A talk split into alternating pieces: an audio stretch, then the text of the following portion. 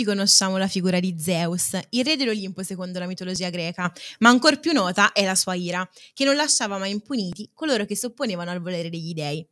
E oggi è di vendetta che parleremo, di una vendetta consumata con strategia e di ira, l'ira di Dio, l'operazione del servizio segreto israeliano che ha vendicato le vittime dell'attentato di Monaco del 1972.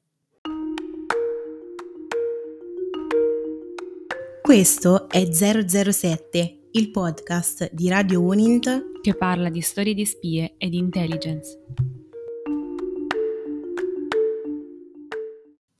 Prima di entrare nel vivo dell'ira di Dio, dobbiamo fare un approfondimento e chiederci che cosa successe a Monaco e perché si è resa necessaria la vendetta israeliana. Siamo nell'estate del 1972, a Monaco di Baviera, in Germania dell'Ovest. In quel momento si stanno celebrando le Olimpiadi, quando alle 4 del mattino del 5 settembre i Ferein, gli uomini del sacrificio, hanno messo in atto il loro piano di azione. I Ferein appartengono ad un gruppo terroristico palestinese chiamato Settembre Nero.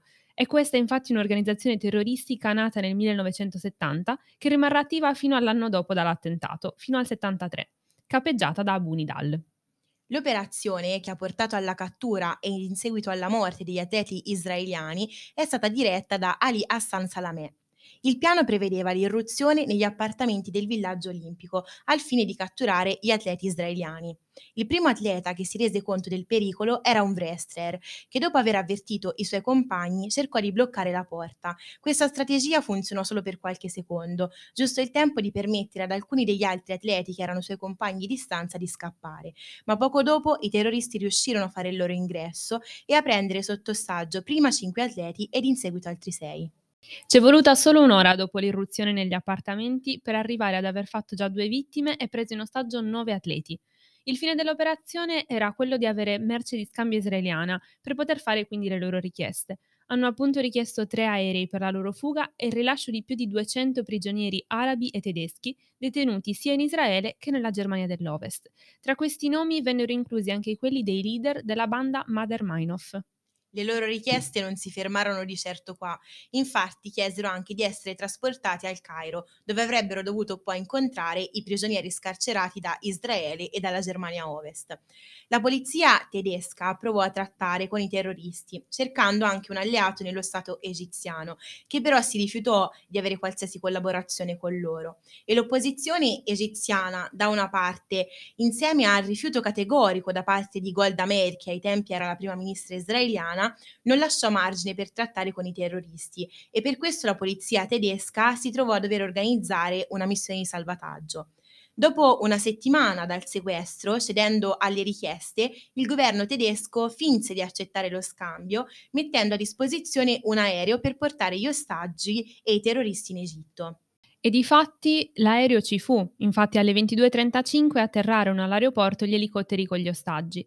Non appena però i terroristi si accorsero che all'interno dell'aereo non c'erano i prigionieri che avevano richiesto, si resero conto che tutto quello era una trappola e tornarono di corsa agli elicotteri. A quel punto però venne aperto il fuoco.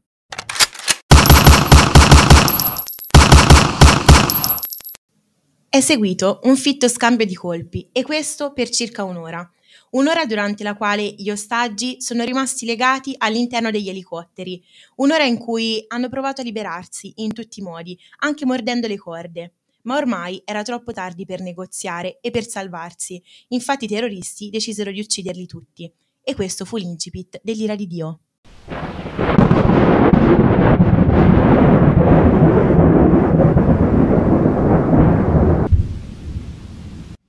Nel corso di questa missione ci fu il grave episodio dell'affare Lillehammer, dal nome della cittadina norvegese dove gli agenti del Mossad uccisero per errore un uomo marocchino che avevano scambiato per Ali Hassan Salameh, ai tempi capo delle operazioni di Settembre Nero, come abbiamo detto in precedenza.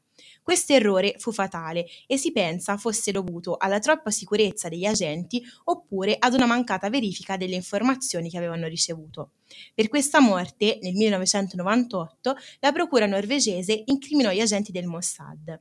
In realtà, il principe rosso, che era il nome in codice di Salameh, morì comunque per mano israeliana, ma nel 1979 durante un'esplosione a Beirut. Più che l'ira di Dio, in realtà si è trattato dell'ira del Mossad e della prima ministra Golda Meir. Ricordiamo che il Mossad è una delle agenzie dei servizi segreti israeliani che si occupa di spionaggio e di operazioni all'estero.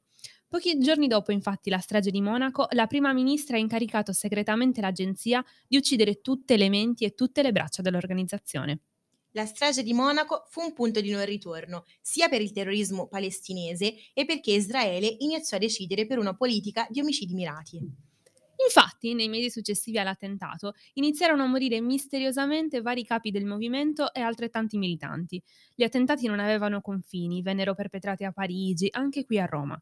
È importante però ricordare che il Mossad non uccide. Gli agenti del servizio, infatti, prima di prendere parte all'operazione Ira di Dio, si dovettero dimettere.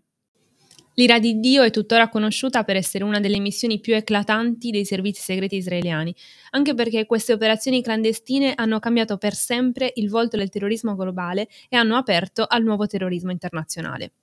E cosa possiamo imparare da questa storia? Mai stuzzicare il Mossad che dorme.